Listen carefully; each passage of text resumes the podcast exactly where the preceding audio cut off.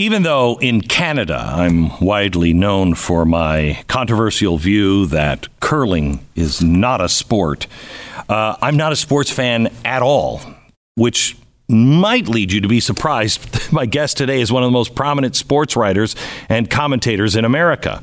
Uh, like I said, I'm not a sports fan, uh, but I am a fan of somebody who understands the culture, and sports is part of the American culture, and those who stand for truth. I especially root for those who stand for truth when it be much easier for them not to. In fact, I really admire him because he has stood up for truth and lost his job because of it. Often the best cultural critics are those who hold a mirror up to society and note the flaws that the subjects fail to see or are unwilling to see. But to do that requires courage and a certain fearlessness because people don't really like when you're like, and you know something else, Beck? You're fat. The truth can hit too close to home, hmm, and it hurts. It can be too hard to deal with, might even shatter powerful but false narratives that I am the greatest, in shape, best looking man on podcast. Not so much.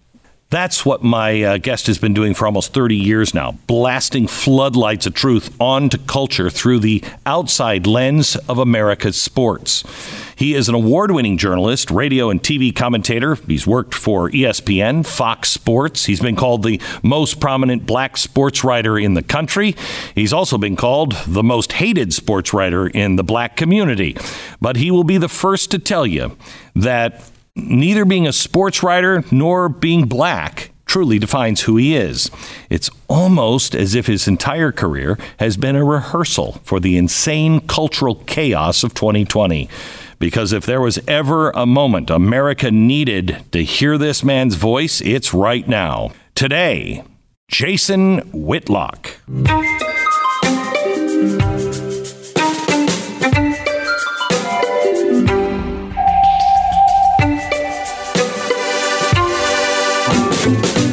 Jason, thank you for dressing up and shaving for us. I,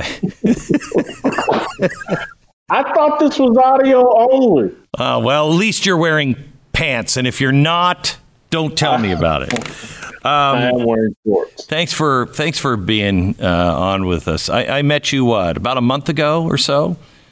Yeah, it's probably been six weeks. Six weeks. weeks. Yeah, you are you are a remarkable human being. Uh, you you just have a passion in you and a mission. Uh, being a really good, God fearing man, just nothing's going to stop you, is it?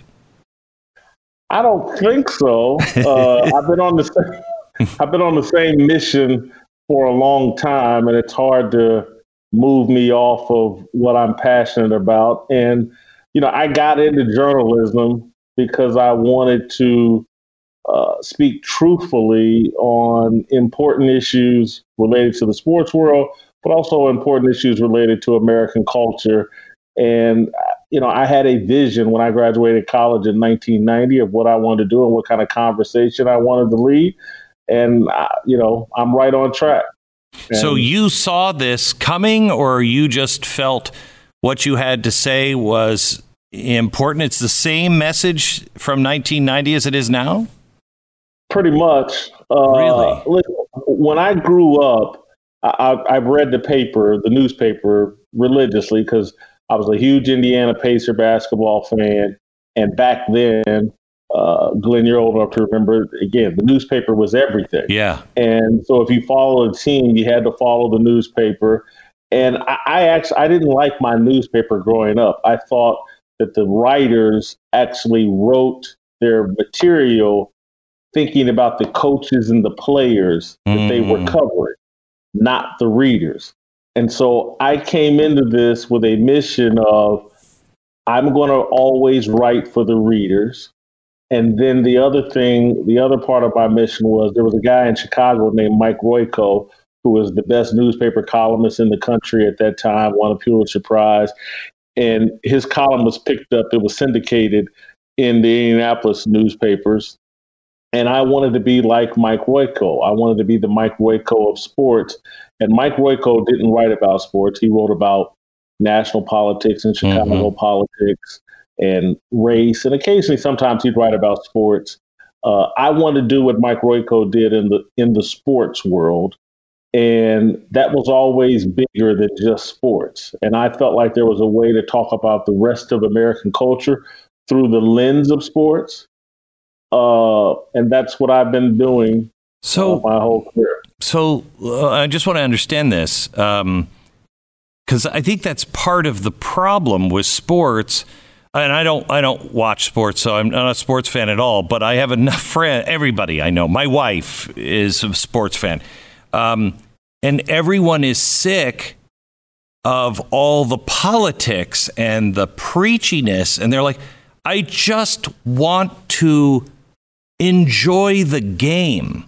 So uh, were you were you trying to inject things in to teach or you were I don't understand. What's the difference between what you saw and what we're doing now? Well, well I'm going to give you a very narcissistic, arrogant answer. if you really understand my career as a sports journalist, uh, I came into the lane of mixing sports and culture and writing about American culture through the lens of sports. And I did it from a traditional sports mindset. Sports were a celebration of Americana. Mm. And so I've never been involved in politics. Got it. But I was conservative. My, so my it, values it's, it, were, it's, I, I, I want to finish my point though, okay. Glenn, because my values were conservative and if you go back and look at things I've been writing since 1990, there was always this conservative point of view. But I won a bunch of awards and became very popular as a sports writer. Right. I appeared on the Oprah Winfrey Show. You know, won some national awards. And no, not some national awards. You're the only sports writer to win the Scripps Howard Award. I mean, that's uh, for yeah. For and, I mean, that's a big deal. It happened in 2007. This is a very arrogant statement, Glenn, but it's factual. A lot of young journalists and my peers watched what I did. And what you're now seeing in the sports media world is a very bad imitation of the work that I did in building up my career. Most of these people don't have the courage, balls to. Do, and so they've come with a woke left wing version of what I did. So what you did uh, as as I as I listened to you would have been like what I always loved about baseball and particularly the way the NFL always imaged itself as um, these are heroes that are coming up. This is the American sport, and we love the country, and it's part of the fabric of America. That's where and you it, were looking at the cultural connection. Absolutely. And it taught the value yeah. that best exemplified America at its best. That's what sports are have always done. You know, I grew up as a football player, went to college on a football scholarship. If you look at what Pete Rozelle and the NFL did, they attached themselves in order to overtake baseball football became more patriotic yeah. than even baseball. Right. The military flyovers, the national anthems before the game, all of that. They foot the NFL tried to make you feel like the most patriotic thing you can do on a Sunday is go to church and watch football. Yep. And and it was a brilliant business strategy that catapulted football to where it's America's national pastime. It's something that I authentically believe in. Sports do teach the values that sure best do. exemplify America. Uh, but I think that, and again, this is really big picture, but we're starting to now really understand it. Like China and our competitors figured out if you really want to influence American culture, you have to get in the sports world. You uh-huh. have to influence that. Yeah. If you can turn that left, Marxist, progressive, whatever, then you have a chance to really influence American culture and spin the whole culture so a negative direction. When did this when did this happen? Because it seems like to an outside observer the American pastime, American football, it was always America and then it's seemingly on the outside on a dime. All of a sudden it's hate America and this is what's wrong with America and preaching all the time. And when did that happen and why did that happen? I don't think it was on a dime and there's been a process, but go look at, and again, I'm not some super harsh Barack Obama critic, but I'm just let the facts speak for themselves. Barack Obama intentionally partnered with ESPN mm-hmm. because he wanted to get to speak to that sports audience. Right. And he he every year the NCAA tournament, Barack Obama filling out his bracket. Right. Uh, Barack Obama, the greatest basketball fan in the history of the presidency. Let's go do sh- uh, short stories on Barack playing basketball in the backyard of the White House, and let's Barack at NBA games. And so there was like a process of like let let's move left wing stuff into the sports world. And then wait, the wait, other. Wait, wait, wait, wait, wait, wait. That couldn't have happened, though. I mean, I, I, I, I, I've never played basketball. I don't play sports. I've never played sports, and I, I, I, I almost have no feeling in my hands, and so it's like it's like playing with, and we did this on the air. It's like playing with meat mitts. It's like my hands are in gloves made of meat we we did what Barack Obama did on ESPN with you know shooting the hoops. I was better at it than he was. So it had to be something from the inside also of the sports world saying, oh, we're going to image him because he wasn't that. I think the other thing as it relates to basketball, and that was Barack Obama's big thing Nike the shoe company.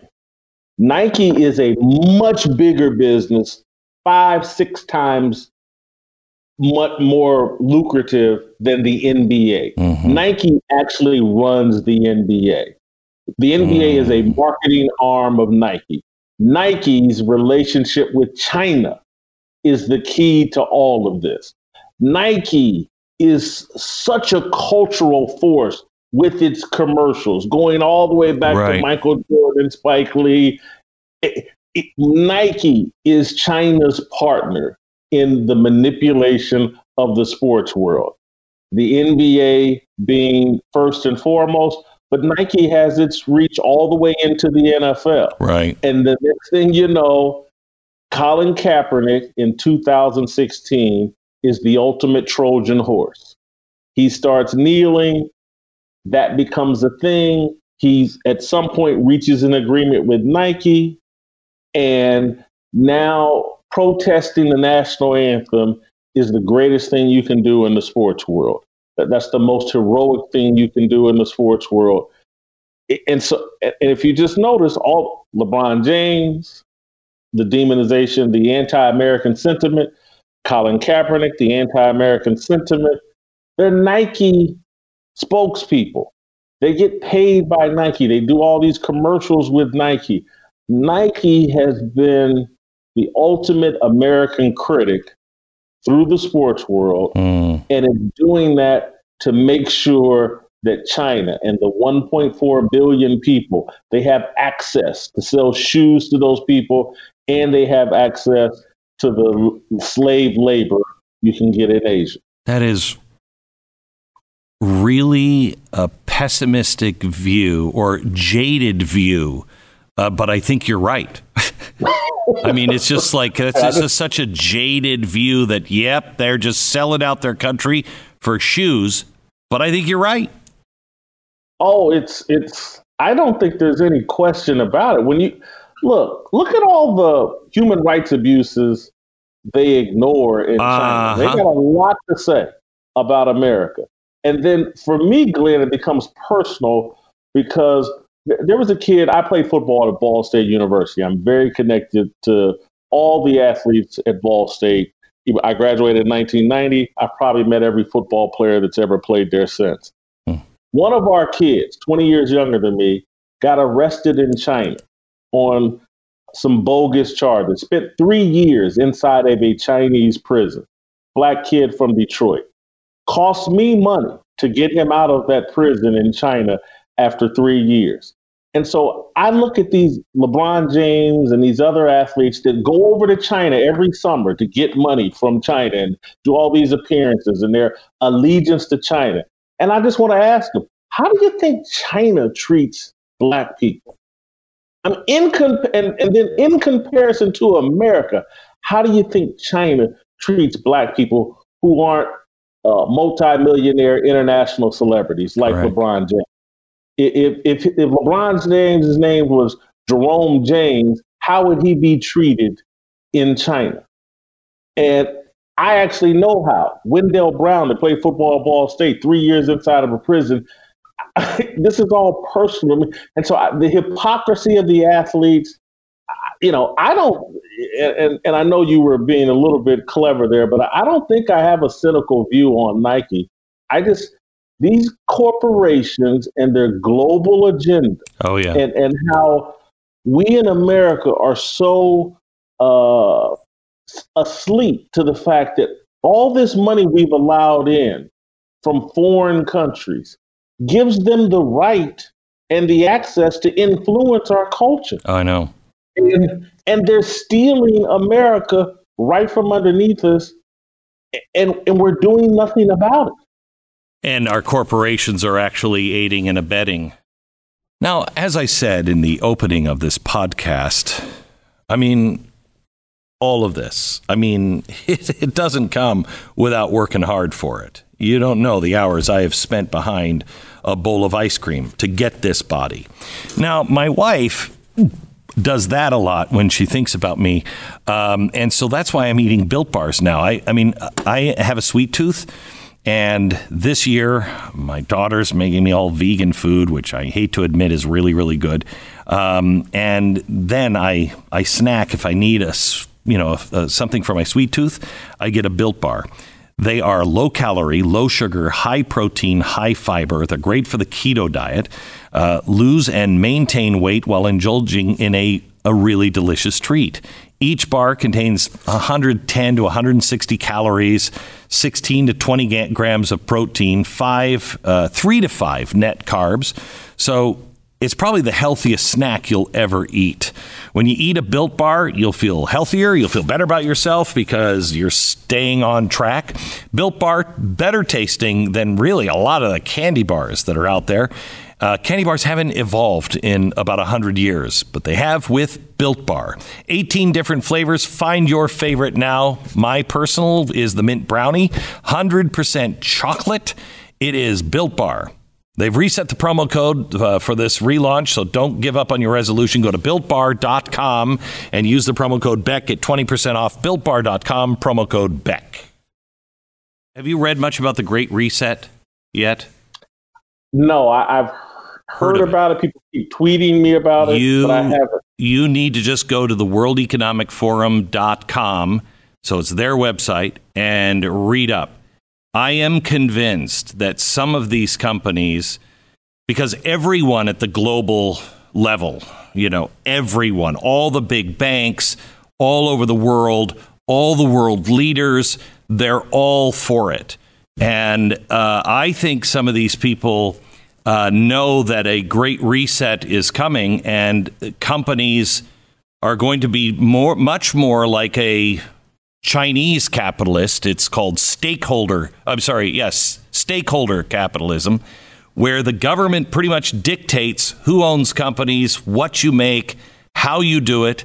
And I think some of these companies didn't make a decision between America or China they made a somebody, you know, it doesn't take a lot of brains to realize, wait a minute. So if I choose America, I not only lose China, but I also lose the rest of the world in the end because the the option is go with China, the rest of the world, and and eventually America will be yours as well because it's all fundamentally changing. And it's it is a very cynical view, but the evidence is all there. That's what's happening to us. It's a global change. You've blown my mind and given me a lot to think about. Yeah. And my first thought is what should we do? What's the advice? How do we Well, the first thing the, provide this? The very first thing we have to do is inform ourselves and be able to get this out to the people because immediately the press says it's a compar- conspiracy theory. It's not. They're on their own website. John Kerry just did something with the economic World Economic Forum and they said so is the Great Reset too aggressive, do you think, for Joe Biden? And he said, Oh, no. I think people are going to be shocked at how um, all encompassing and how breathtakingly fast this is going to happen under Joe Biden. How is that a conspiracy theory when they're saying those things and it's on their own website? Um, so we have to uh, tell people. And then the other thing that is critically important is that you make your choice now because otherwise you're going to be swept up into it. And you either believe in standing for American values, American justice. You know, we're a flawed nation, but we're trying to build a more perfect nation. So we'll get better every day, hopefully. Um, you have to decide whether you're going to stand and and the first stand has to be go back to work open your restaurant if you're an entrepreneur open your store because to, for this to happen they must have american uh, the american economy and the entrepreneur overwhelmed with debt and no place to go well they've almost won i mean it's almost i mean they're no, running the small businessman every no. day. Oh, I know. It's it's. I mean, we're in the. Uh, we're almost at the two minute warning mark. We may be at the two minute warning mark, but there are things we can do, um, and it may mean that we have to um, regroup at a later date uh, and and start again because it's going to be. If they get their way, it's going to be bad. It's Chinese capitalism. I mean, you're already seeing it in social media. Social media is now telling us what you will and will not read, whose opinion you can get, who are the authoritative voices. That's China. You will listen to these authorities and not these, and they'll be banished. It's already happening. It's we're at the very beginning of it. I certainly see it in social media. Oh yeah, uh, virtually every day. Yeah. and I mean, they get to tell you. It's like Jack Dorsey is one of the most powerful people on the planet. Oh yeah, and we know virtually nothing about him. He hasn't been vetted, no. scrutinized, nothing, challenged. He, he's Zuckerberg, virtually the same thing. We know a bit more about him, but I, I just we've given people immense authority and we have no idea what their qualifications for that are right. other than they have invented something and and quite honestly that's not america the the constitution and the bill of rights is becoming completely meaningless because it's not the government doing this it's corporations doing this and the Bill of Rights doesn't tell corporations what they can and cannot do. I mean, it's it's a it's a frightening time. Let me let me go back to your story and and um, sorry to get off on that tangent with you, no but you need to read it. Um, Deadspin said that you are the racist right's unwitting attack dog. People people have accused you of um, uh, talking to white people and defending America and everything else and doing damage and great harm, and you're a danger because I know I'm guilty of racism. Uh, and you just make me forget about it and dismiss it. How do you respond to that? Uh, Deadspin certainly spent several years trying to cancel me and trying to uh, limit my ability to speak to a black audience and to have any credibility with black readers or black viewers or whatever.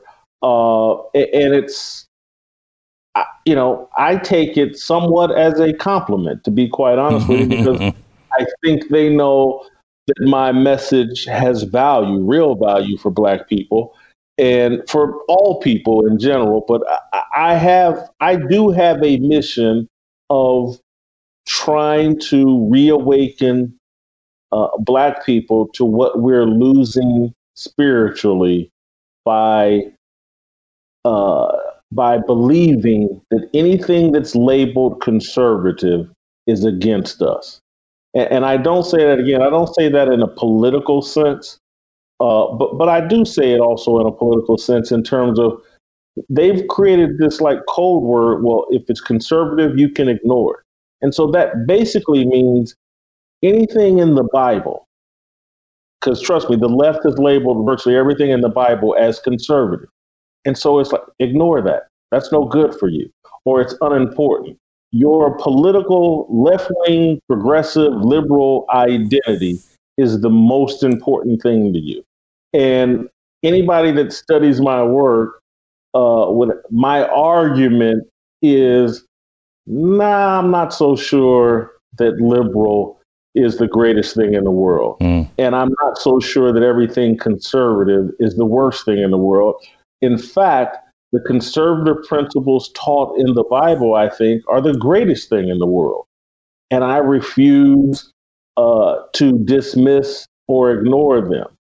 And and I think what's really problematic is is that I have credibility, I think, with athletes and with young people. And, and, and I, they've done an amazing job of smearing my name and reputation.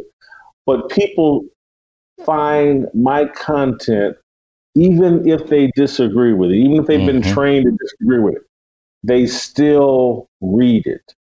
They, I can still challenge the prevailing sentiment and wisdom of Black Twitter or uh, black progressive liberal ideology, uh, my voice is still out there and being consumed by black people. And so I think Deadspin and other progressives find me a threat. And, you know, they've smeared me in every way possible. I, Thomas Sowell's been through the same thing. Uh, every other Shelby Steele, every other black conservative, Ben Carson, mm-hmm. uh, every other black person that sticks to any kind of conservative values that has any kind of public platform goes through this. Uh, it's the black I'm, community waking up to that. I mean, that is really, truly the moves of oppressors. You do and believe as I say, or I will destroy you. I mean, that's the oppressor. That is, I don't have a right among white liberals to think the things that I think. And uh, black liberals are incentivized to attack me. Right. And to paint me as outside the black norm. Uh, and it, it, I'm I am not remotely new to this. It's ha- yeah. you can go all the way back to Booker T. Washington. Oh yeah, I know. they smeared him, mm-hmm. and he didn't do anything but great things for black people and for America. Smeared him and lifted up W.E.B. Du Bois, Du Bois as if he's the greatest thing in the world. And he came up with one of the most racist theories in the history of the planet, the talented tenth. I have to, I have to tell you, I think that that was the point in Black history where it flipped. I mean, Booker T, when he was alive, and when you're here next time, I because I know you're a Booker T fan. Yeah. I yeah. thought you were coming in today. I brought a box of his handwritten uh, notes and thoughts on education and and uh, you know the responsibilities of being black. It's amazing. It's just a uh, just I just got it a few months ago. It's just loose notes from all of his speeches when he was thinking things through. uh, before they actually got to their final uh, draft. But you'll love it. But as I as I read Booker T, and then I see what WEB did right after he died. There was this effort to demonize him, destroy everything that he believed in, um, and take African Americans into this really, which I think is happening again, dark, dark place. Would you agree that that was a major ch- turning point? I, I I don't know if I know as much about it as you do, uh, based off of what you're telling me, the information you have. But I certainly know there was a concerted effort to destroy the image, legacy, and reputation of Booker T. Washington and lift up W.E.B. Du Bois as if he was the greatest man of that era. And I've always rejected it just based off of W.E.B. came up with the theory, the talented 10th, the, the most elitist theory in the world, that there was this 10% of African Americans who were meant to excel and they would take care of the other 90%. Right. And he eventually, to his credit, disavowed that theory, but it still lives on. People still talk about the talented 10th. It's a joke. And so I do think what you're talking, what you've pinpointed, is the birthplace of the split and the the kernel, the thought, the, the seed that was planted that LBJ and the Great Society said, Crushed. okay, it's time to harvest this or harvest this fruit or yeah. or go back to this and replant and grow from there. I do think Booker T and WEB they represent that. Do you believe that um, and I, this is one of the things I want to research, you know, in my old age. I've got a list of a few things I just want to know the answer, but it'll take me years to find it. I, I have this theory that you, you don't, you're not the racist that LBJ was in 1960. And then suddenly be the champion of civil rights and still say many of the same things behind closed doors. I because the the um, Great Society that package was poison to the spirit and to the uh, effort of the free man um, and the free thinker. It's just it's destroyed marriages in the black community and families. Do you think they knew that when they put this together? Was this a, a yes. racist attempt? Yeah, there's no question about it. And I'm going to make an analogy that uh, will be a bit controversial, even for me, uh, because one, I'm not. I, have heard some people say it was a myth that uh, the settlers put smallpox in blankets and sent them to Native Americans. Some people say that's a myth, that it didn't happen. Some people say that it did. But LBJ, the Great Society, is smallpox in a blanket. And and it's hey, this is going to keep you warm. It's going to protect you at, at night. It's going to be better than a father. Mm. You don't even mm. need your father in the home. And literally, the Great Society is a blanket that has been poisoned, and it's really there to, for you to uh, wrap yourself in and die. If I'm not mistaken, in 1960, African Americans had a better record at entrepreneurship. Um, they had the the most stable marriages and stable families, more stable than whites were. And then ten years later, that's all destroyed. Come on. I, I think the stable marriages deal is true for the 1920s, but I do believe in the 1960s we're at about 84% uh, kids born into two parent homes. And uh, certainly the Great Society, the welfare check, and all the other programs. Yep. Taking, look, integration, taking kid, forced integration, I might say, taking kids from their neighborhood school and sending them out of their neighborhoods, away from the teachers and principals that their parents actually knew. It, it, was all a mistake, Glenn. And it, it, it, was not, I don't think it was uh, calling it a mistake. It, it was a calculated decision. Okay. And, and again, the, the thing I, well, the reason I compare it to Native Americans is because I, I do think it was intended to destroy us. And if you right. go back to uh, Patrick Moynihan and, and the Moynihan report mm-hmm. that was done under LBJ mm-hmm. and then rejected by LBJ. And and Moynihan pointed out, like, no, no, we have to invest in the at that time Negro family. We have to invest in black families. There's a crisis here, and if we don't invest in the black family, there's gonna it's just gonna get horrible for black people. Yep. And we did just the opposite. Yeah. And I just don't I just don't believe that the guy who's one of the most racist had this big change of heart and then accidentally gave a smallpox blanket. Just don't buy it. It, it. it was not an accident.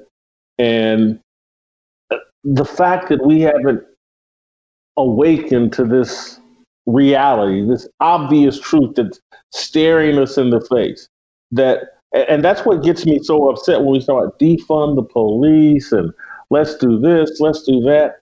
It starts with the family. Mm-hmm. There have been no great societies built without families.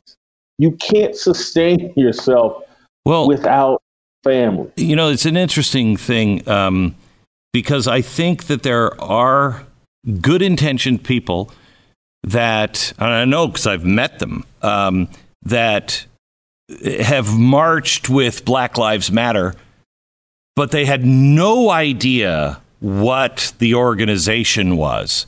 And they were just like, yeah, I want somebody to listen because we are a community on fire. Um, but once they know what Black Lives Matter really stands for, which one of their tenets is destroy the nuclear family, that's not just a black thing, that's a black, white, Chinese, Indian, every family. You've got to destroy the nuclear family. That's poison, intentional poison. What, has to happen, I think, for white liberals in order for us to move beyond this is I think a lot of people adopt the liberal label just because it's like, whew, whew, I'm liberal. You can never call me racist. Right. And so I, I'm not going to ever give up that label. And if I put on the conservative label, oh my God, you can call me racist, you can call me sexist, you can call me homophobic. That's just too much of a burden to bear. And, and so I, I want to just appeal to people, Americans, just like, hey man, being American and protecting what we built in this country requires hard work. It requires you taking a risk. You can't just sit here and say, well, you know, those people 150 years ago, they were willing to die for America. But I'm not even willing to give up this liberal label that I know is BS, that I know uh, has justified a lot of things that have harmed my country we're not even willing to make that small sacrifice, give up that label, engage in the marketplace of ideas, because that's what has been destroyed with this liberal label in my mind right now, is because anything they disagree with, they, oh, that's racist, that's sexist, mm-hmm. that's homo. We can't even have a conversation. We can't have I was debate about ideas. I was called a racist for saying that Barack Obama this is the exact quote. I think Barack Obama is a racist. No, wait, that's not right. He just seems to have some sort of deep seated hatred for the white culture. I didn't know at the time what critical race theory is. I didn't know what it was. What I was feeling was critical race theory. That that's what that was. Now we know it. And uh, nobody's nobody I was called a racist to silence, to be destroyed. It was an honest something's not right here. Something is not right. Well, Glenn, a lot of times well it's not even about you. No, I know. It's a message to everyone else. Oh, I know. Don't you do that because what, what we just did to Glenn Beck, we'll do to you. Oh, I know. What we just did to Jason Whitlock, we'll do to you. And so no one is even willing to come to your defense right. and, and say, like, hey, you know, I know Glenn. You know, he's a big thinker. He's not a racist. Maybe he said something imprecise. Yeah. But he's not a racist. Right. And anytime you engage in high level conversations that are honest, yeah. You're probably going to say something that could be construed as insensitive. Right. That's the price of doing business. And that's what that was was a because I followed it up with no, that's not quite right. I I was trying to noodle it out thinking we lived in an America where you could noodle things out. Well, when you can't noodle something out, when you can't talk to each other without fear of, I mean, I had no problem people looking at me, and none of them did at the time, um, but looking at me going, oh, wait a minute, that's really offensive. And then having a conversation. Instead, everybody shutting up and then knowing what's coming and just you take it by yourself. I want nothing to do with it. Especially on something like Marxism, where now I was also called a racist because I said, I think he's a Marxist. I think he has Marxist tendencies. Racist. Well, now you're saying these Marxist things, you're admitting you're a Marxist, and it's not racist now? Why is this a badge of honor when a few years ago it was a racist? The only reason is to set an example, shut up. We'll talk about it when we decide to talk about it. Glenn, one of the things, it, it's one of the reasons why I've never given up on writing because I, I one, I know how dangerous it is out here to, when you're trying to uh, express new ideas. And so that's why I, li- I love being a writer. And I, I'll, I'll never again give up a written platform because I like to write about things first and then talk about mm-hmm. it. And if anybody wants to question what I said, go read my column. Mm-hmm. My exact thoughts are right there in my column. That's that's the foundation. And again, it doesn't provide you the ultimate protection, but it does provide you some some protection. Uh, because again, these I got to say, this other side is very clever, and they're very invested in. Uh, they got a lot of financial yeah. backing, and and guys like yourself, guys like I'm. Every word that I've written, probably since 1994 has been scrutinized. Yeah. And hunted down looking for yeah. something. Ah, I got it. Yeah. He said this in 1996. Yeah, yeah. It's, it's the price of doing business today. So uh, let me take you, jump some years here and go back to 2013. You were hired by ESPN to write the Undefeated, which would explore race, sports, and culture you were hired to build that. And before it went on the fo- on the air, they removed you. As a guy who doesn't know the history of, you know, shows on ESPN, that seems strange. What happened? Uh, I, I, John Skipper, who was the president at that time, hired me because he thought I was the best sports writer in the country, and there and therefore he thought I was the best black sports writer in the country. And it was it's supposed to be a written platform, and so he wanted the best. He didn't vet his decision with the politicians within ESPN. Mm. There was no disagreement about how good I was as a sports writer, but there was a lot of disagreement about my point of view.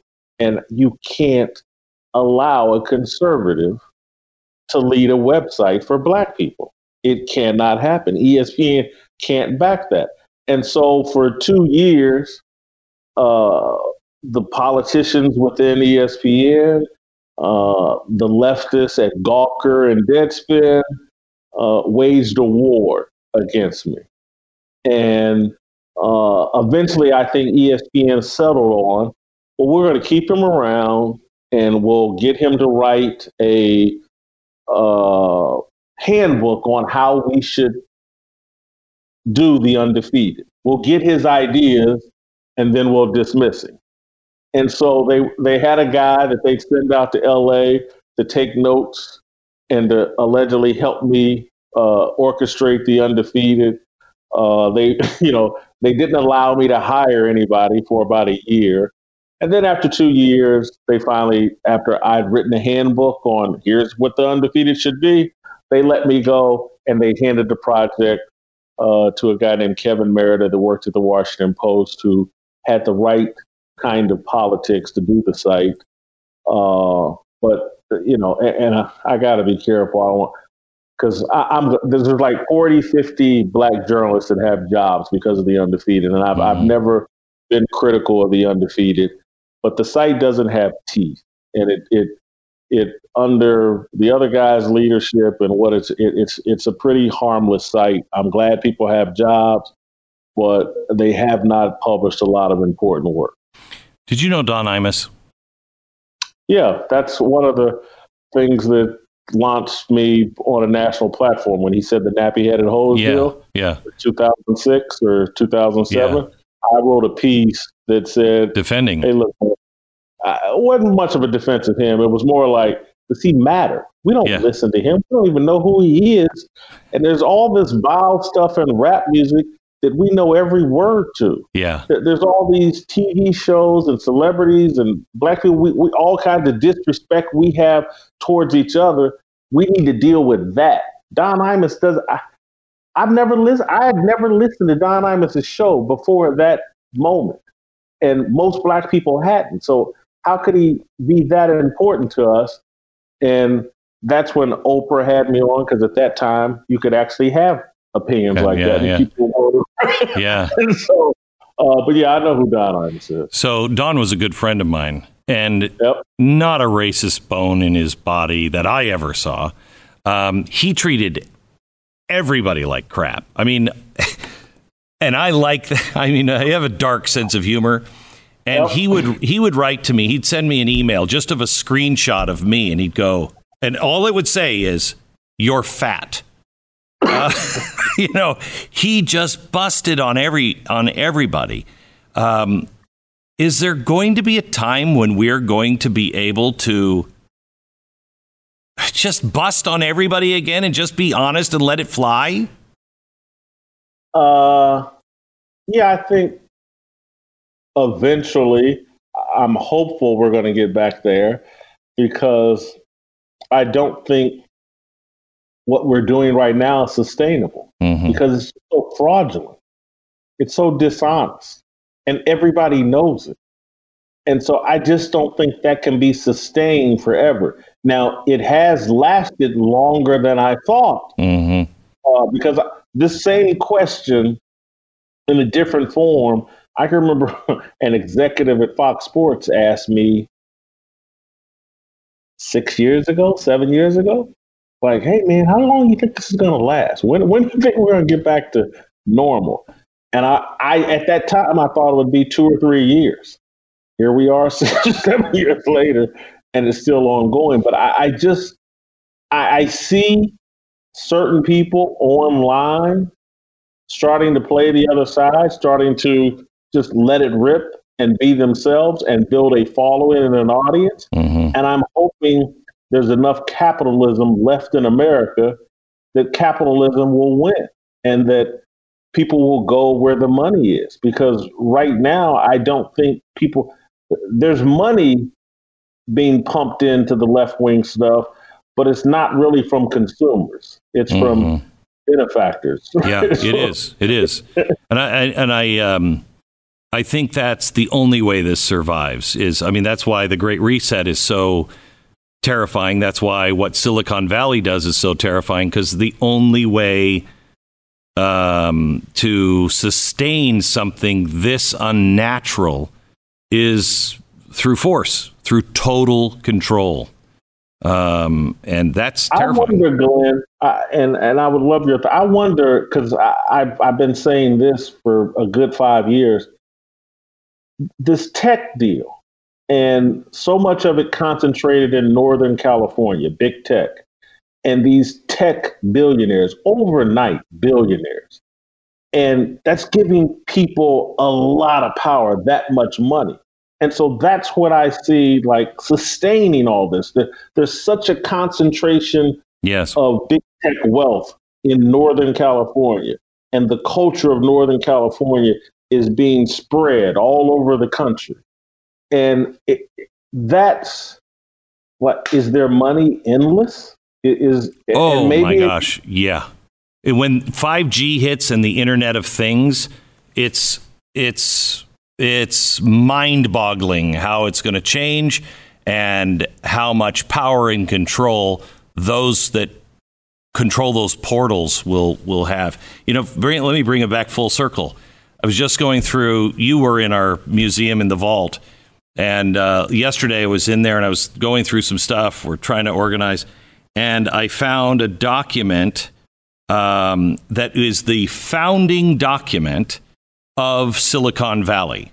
And it was we need a high tech zone in uh, Northern California. It was a nationwide thing. We're going to put it in Northern California, and it's going to be an entrepreneurial, high tech place called Silicon Valley. You know who deemed it that? Lyndon B. Johnson. I have the letter from him. It's astonishing. It's astonishing. Same group of people. Wow. Yeah.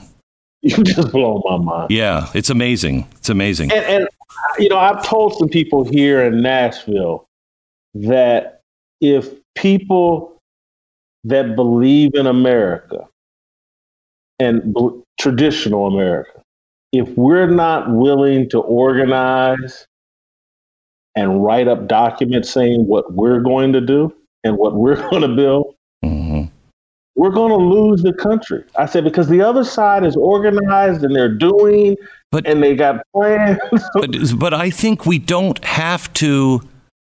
We don't have to come up with anything new. I cannot think of a greater mission statement than we believe it's self evident that all men are created equal and they have certain inalienable rights from God, and governments are instituted among men to protect those rights. And uh, I just don't think there's a bigger idea than that. And we have we've never been that country. We've had places where we were a little closer and a little further away from it.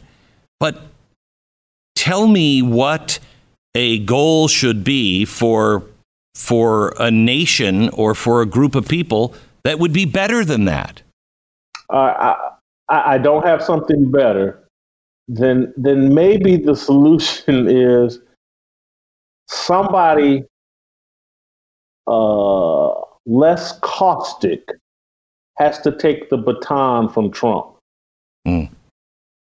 So, somebody smooth, with as much resolve. So you know, has to take the baton. I agree with you, and then again, I don't. Um, because I don't, I never liked the tweets. I never liked the way he would make fun of people, et cetera, et cetera. It bothered me. Um, however, he's a human bulldozer or a human wrecking ball. And it was his unwillingness to flinch when all the guns were pointed to him and he's like, I don't care, you're weasels. It was that that allowed him to expose everything he did because they exposed themselves because they didn't know what to do.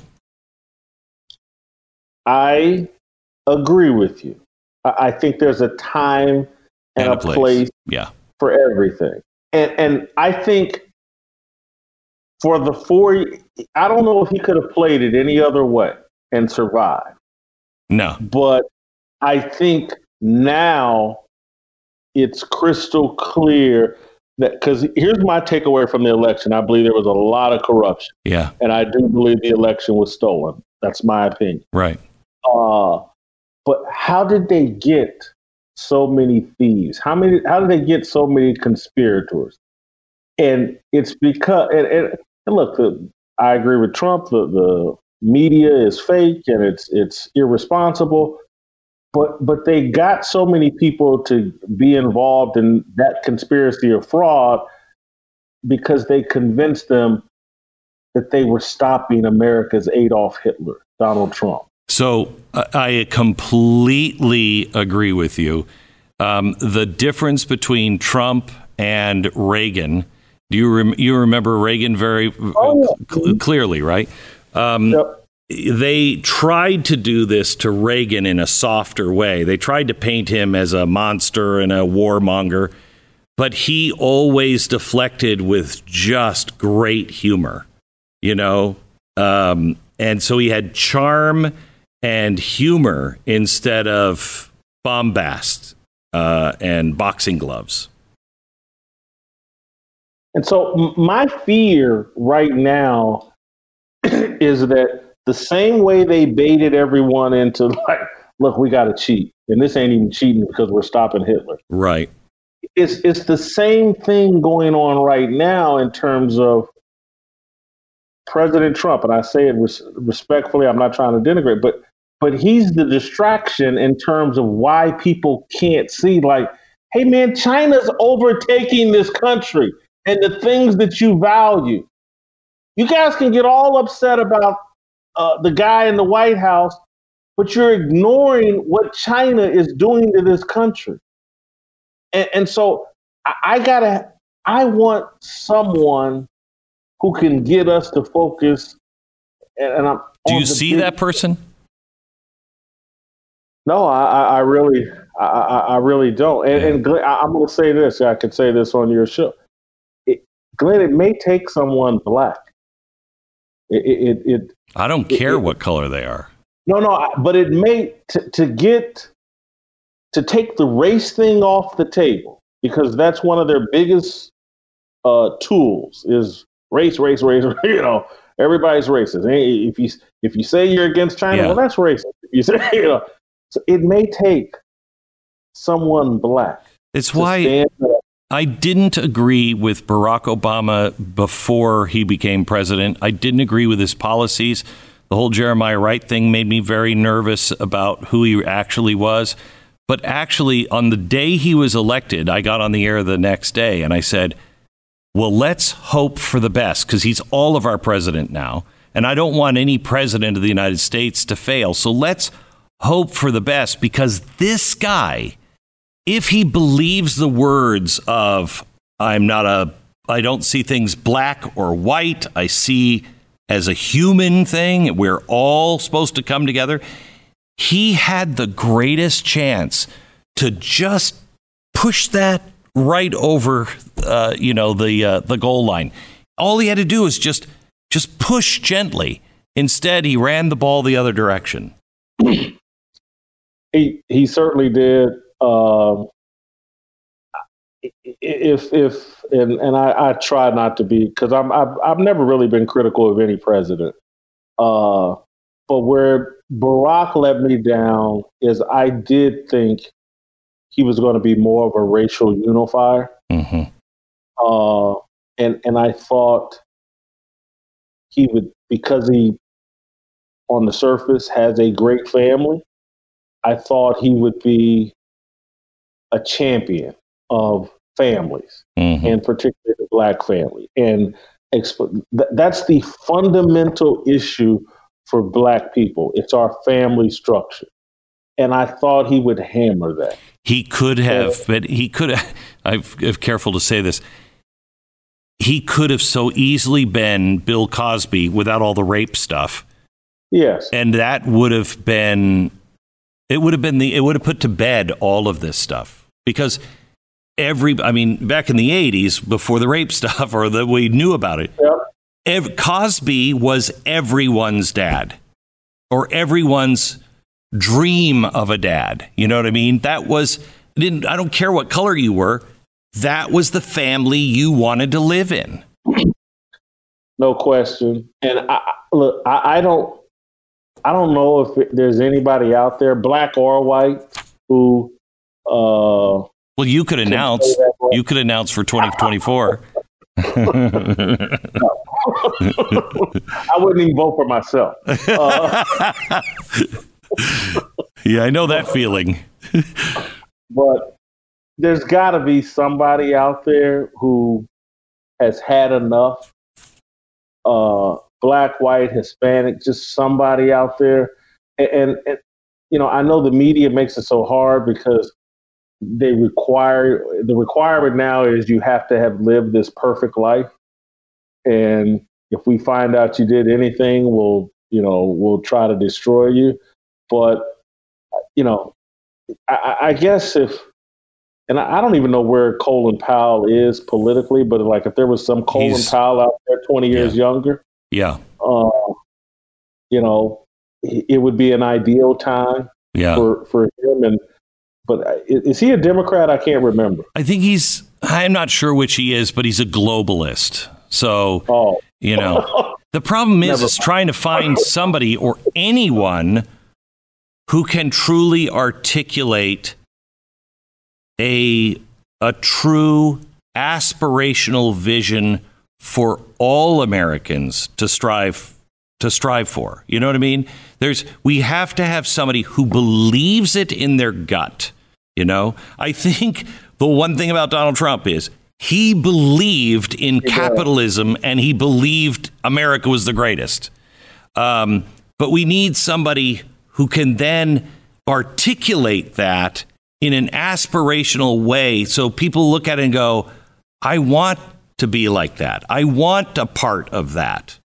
You know, Donald Trump was this this love hate thing where y- y- you spent a lot of time going, I know, I know, I know, I know. I agree with you on that. I know. But you know, we we we all kind of felt like there was this part of him I really love. And then why does he do this? You know, I, am going to give you. This is like throwing hail marys, and it, it's crazy. It's an. You know who I think of is Tony Dungy, the football coach. Mm. That guy. I love him. Yes, he's great American, great Christian, yep. great family man. Yep. Very measured. Uh, I, I, you know, we just had a reality TV stars. Why not a coach? Football. but a, you know what? That's really the role of the president. The role of the president is the coach.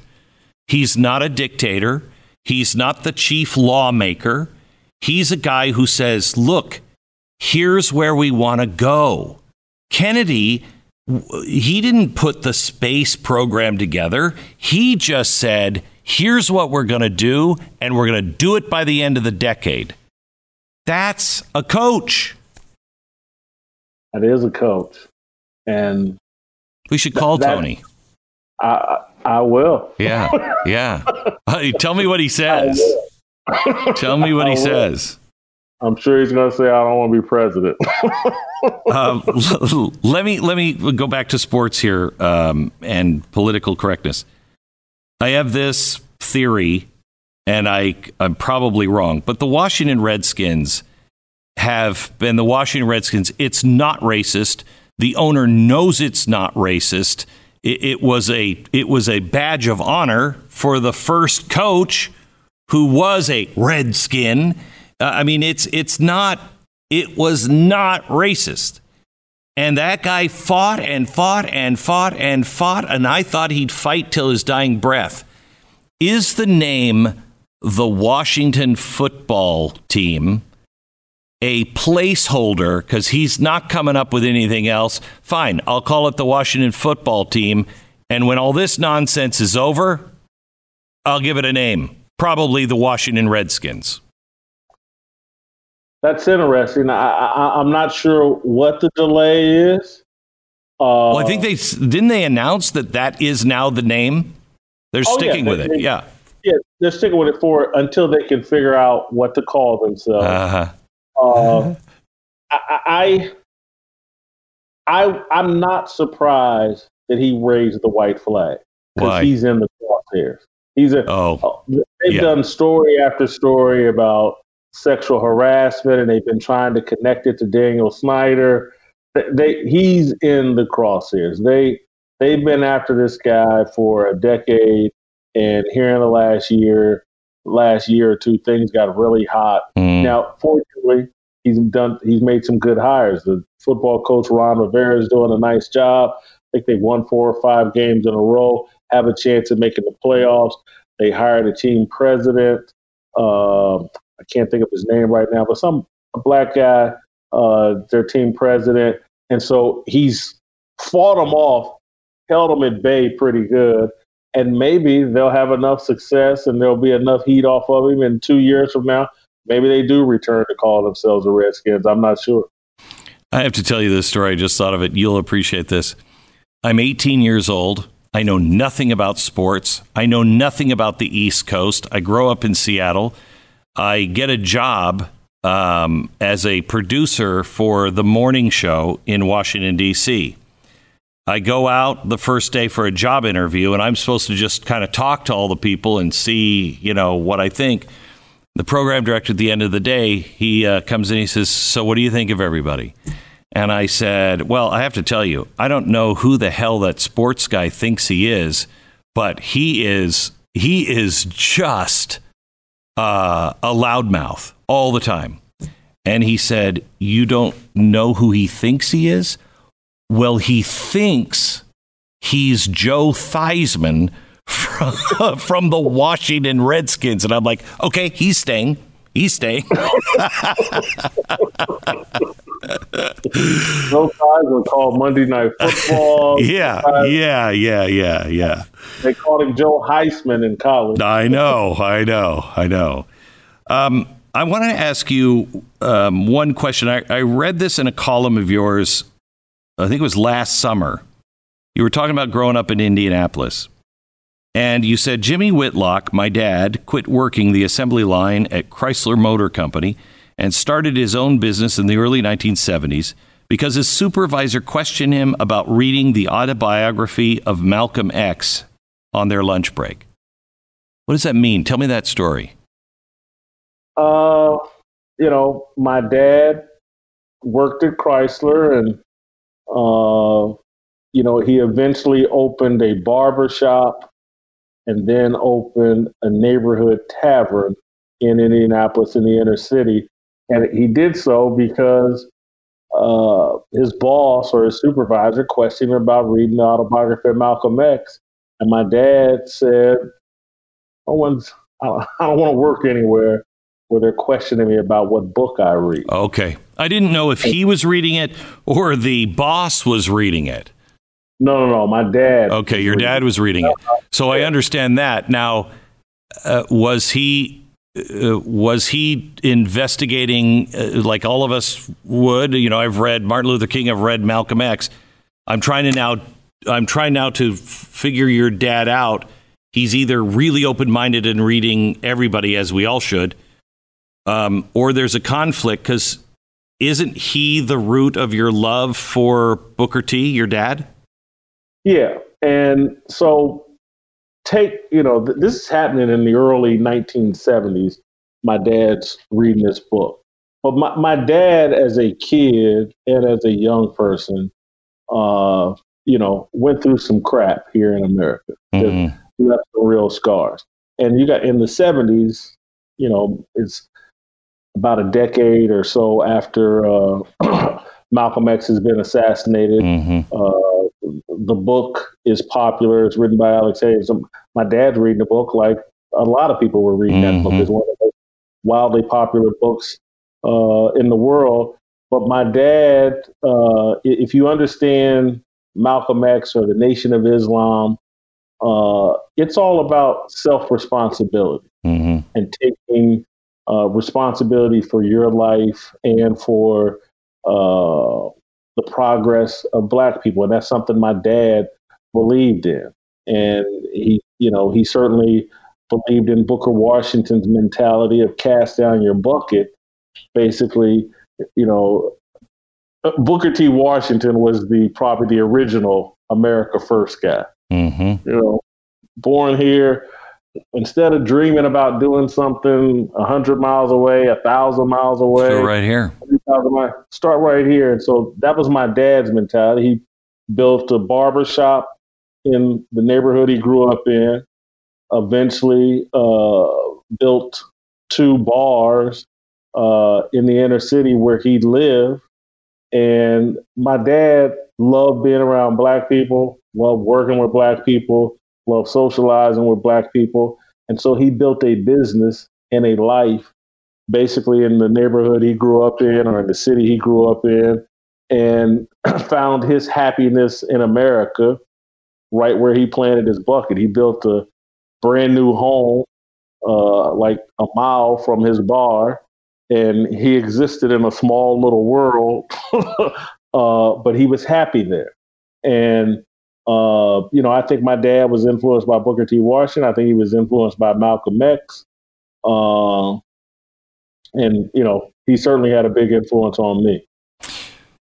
Um, last question. Um, I understand your dad's uh, era somewhat, as much as anybody our age can, not living through it. Yeah. Um, one of the, I think, one of the most tragic stories um, that didn't end in violence um, is Nina Simone. Uh, she's, are you familiar with Nina singer. Simone? That's, singer? Yeah, singer. She's far superior to uh, Ella Fitzgerald. I mean, I think she is, she is the the greatest jazz voice and talent, I think, of the 20th century. Um, and she had been so horribly abused by her husbands, and she couldn't get an education. I think in the state of South Carolina is where she uh, where she grew up because she was black. So she went to uh, New York. The Juilliard took her. The woman was a genius and the struggle that she had gone through, the struggle that the 60s were, and then she snapped with the killing of Martin Luther King. She just snapped. It was it's over. Um, and she she went into the Black Panther parties and she was like I mean one of her songs is uh I think it's excuse the language fuck Mississippi. I think the name of it is in 1968 um, or goddamn Mississippi. That's what it is. Um, and uh, and she became more and more anti-American, et cetera, et cetera.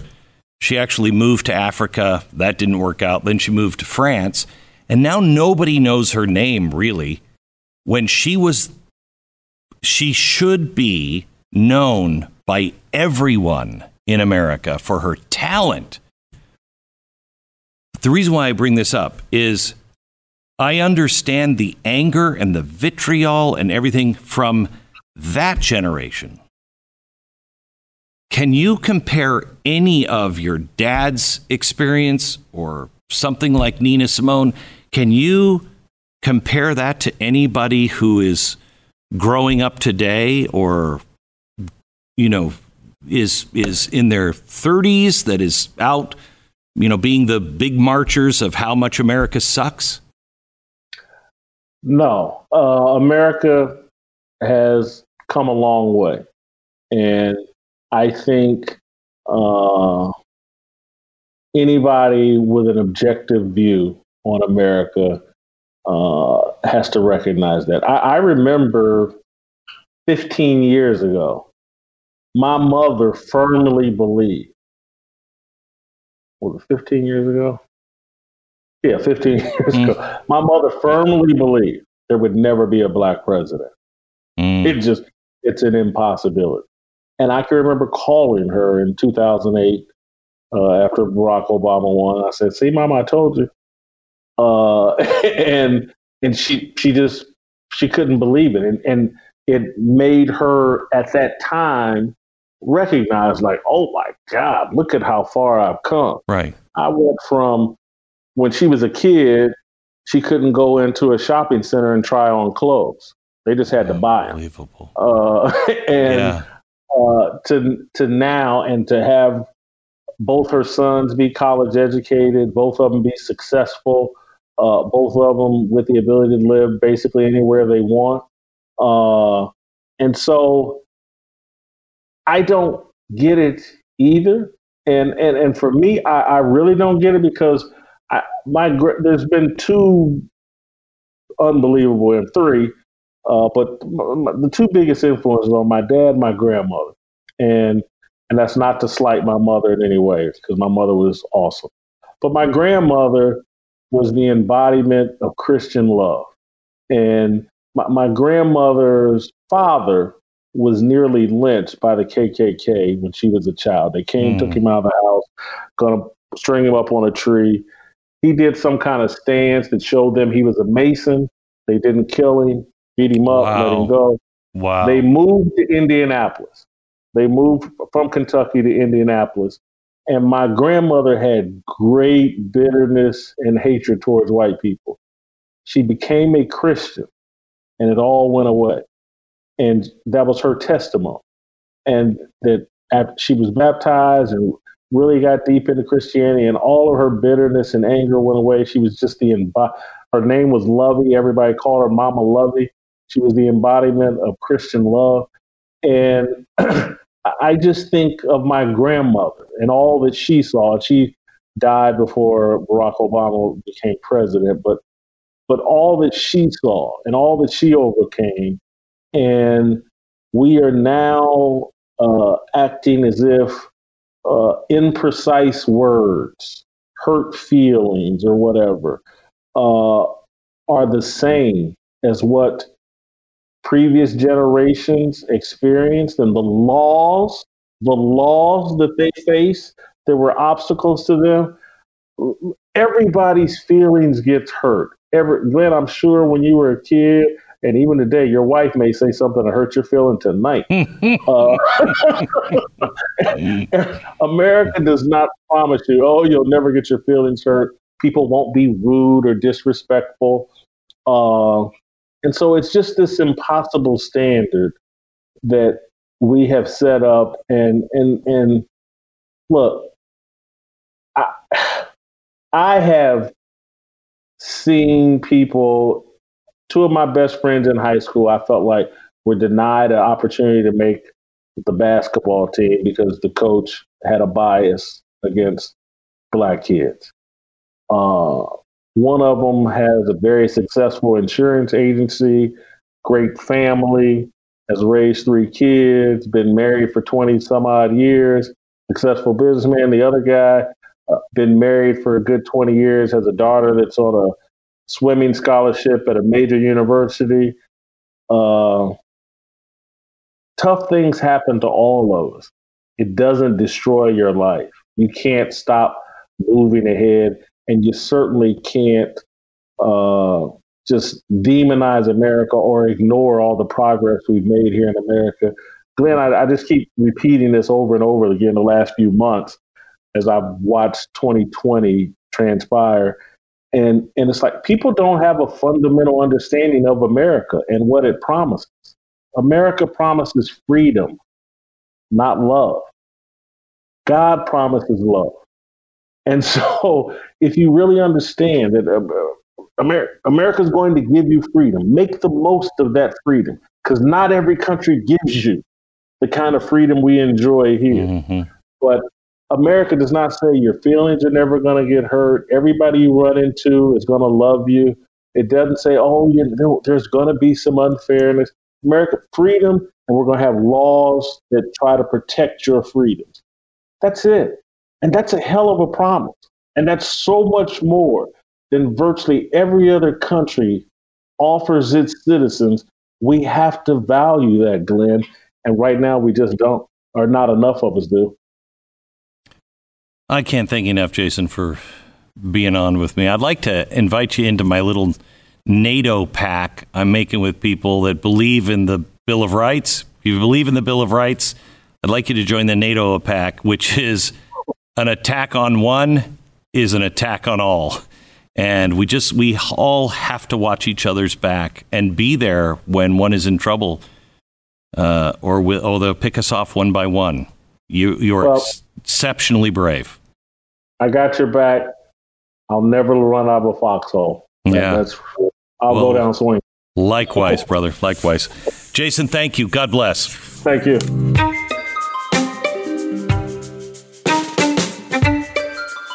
Just a reminder I'd love you to rate and subscribe to the podcast and pass this on to a friend so it can be discovered by other people.